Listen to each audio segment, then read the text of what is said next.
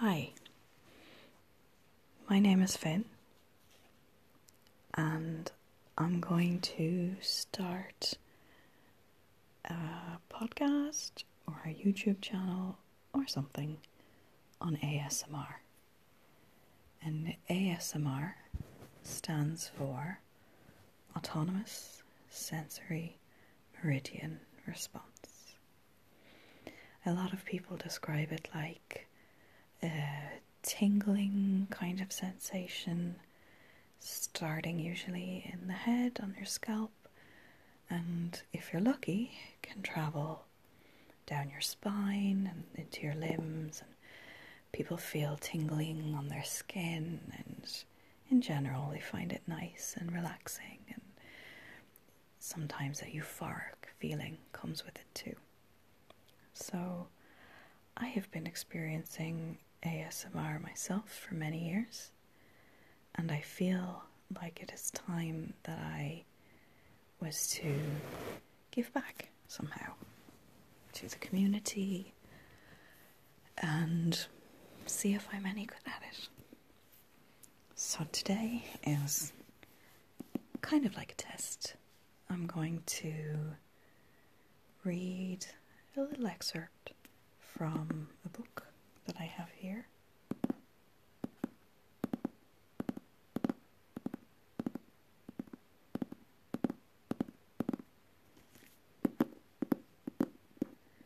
I hope you can hear it.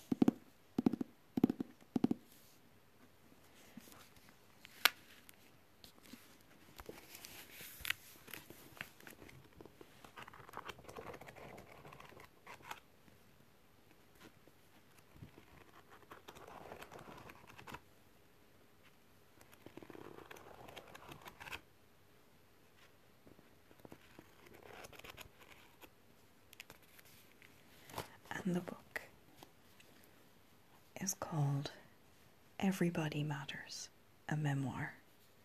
And it is by the absolutely amazing and inspiring Mary Robinson. And maybe some of you might not know somehow who she is. Mary Robinson was the first woman president of Ireland in 1990, and she also was the UN High Commissioner for Human Rights. And she was many, many, many more things within that. So, this book is an autobiography of kind of explaining parts of her life. So, I thought I would start there.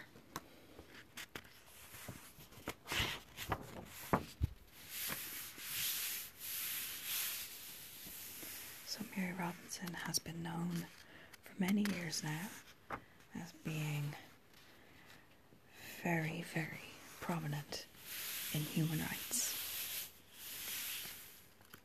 She also, in the later part of her career, has been dedicating her life and her work towards climate justice. And she even had a foundation, the Mary Robinson Foundation for Climate Justice. As you can probably tell, I'm a, a bit of a fangirl.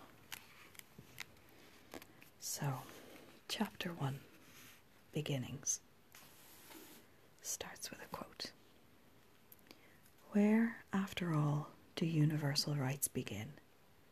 In small places close to home, so close and so small they cannot be seen on any maps of the world. Yet they are the world of the individual person, the neighbourhood he lives in, the school or college he attends, the factory, farm, or office where he works. Such are the places where every man, woman, and child seeks equal justice, equal opportunity, equal dignity without discrimination. Unless these rights have meaning there, they have little meaning anywhere. Without concerted citizen action to uphold them close to home, we shall look in vain for progress in the larger world. Eleanor Roosevelt at the United Nations in New York on the 27th of March 1958. And then Mary starts. I was born and spent my early years in the west of Ireland in just such a place. Ballina, then a town of some 6,000 inhabitants in North County Mayo, a small town in a small country on the western periphery of Europe. It had its strong local history and legend, and was naturally the centre of the universe for me as a young child. When later I first read those famous words of Eleanor Roosevelt in my boarding school library, I felt a frisson of excitement as I identified Ballina with the small places she spoke of, put side by side with the grand ideals of the Universal Declaration. Looking out of the library window, I saw her words as a window into a new world, where concerted citizen action would ensure that everybody mattered.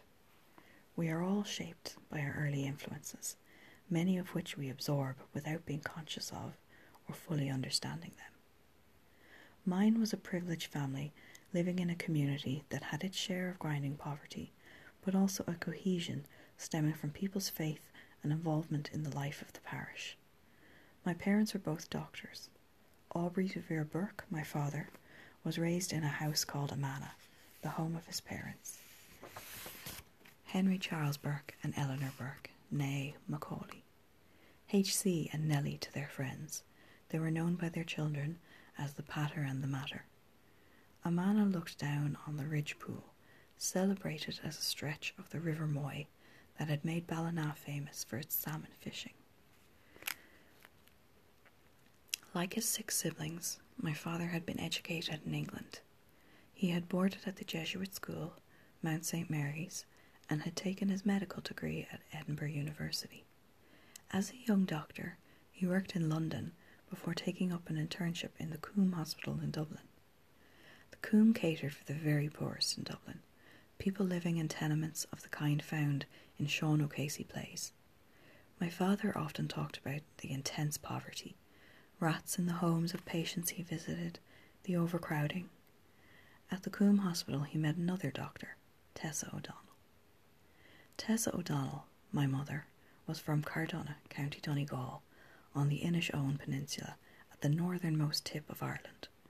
Her parents, Hubert and Winifred O'Donnell, were shopkeepers and early supporters of the credit union movement. A family of high achievers, they succeeded in putting five of their children through university, four of them becoming doctors. My mother studied her medicine at University College Dublin, UCD. She liked to joke that it had taken her so long to qualify because she had been in no hurry, enjoying the social scene, captaining the UCD hockey and tennis teams, and preparing the teas for the rugby club. I am not sure how many years were involved, but certainly she knew a great many people, mainly living in Dublin, whom we would meet on visits there. Before finding a position at the Coombe, she had worked as a locum doctor on one of the islands off the coast of Donegal, Arranmore, where she served a community living in terrible poverty that lacked any other kind of medical support. By all accounts, Tessa O'Donnell fell head over heels in love with Aubrey Bourke and was the moving party in their relationship. Being some years older than him, she drew him out of himself. Aubrey was born in the year 1914.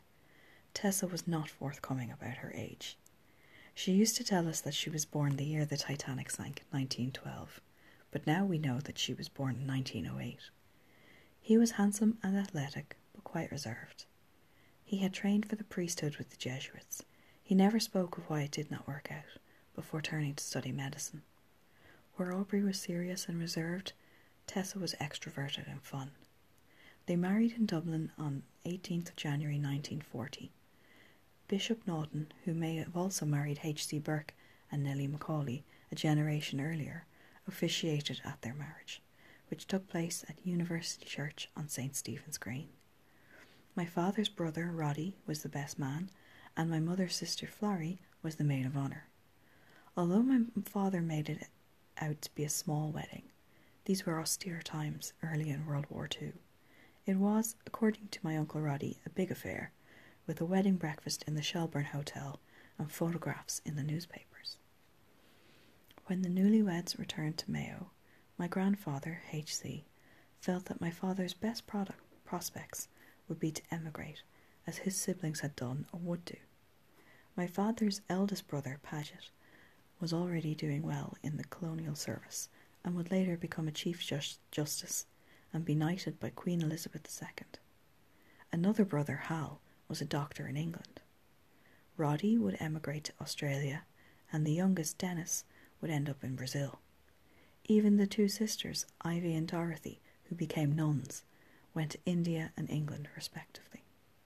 However, my father was adamant that having been educated outside Ireland, of which he was appreciative, he was going to remain in the town of Ballina and practice medicine from there, as his maternal grandfather Roger Macaulay had done.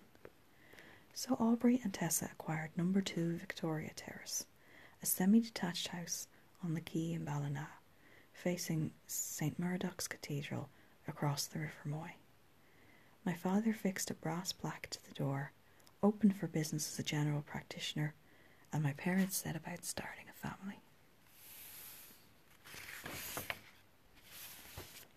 So I think that's where we're going to stop for now.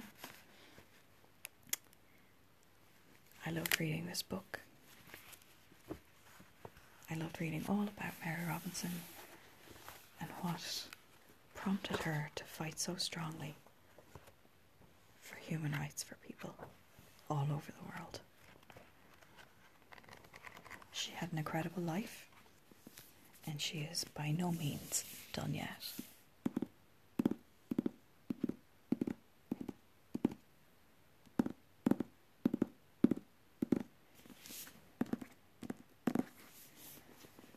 I can read other things. I can try and make other sounds.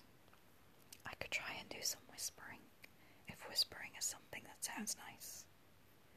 I can keep going with the soft spoken, or I can experiment and try other different things. So, if anybody ever listens to this,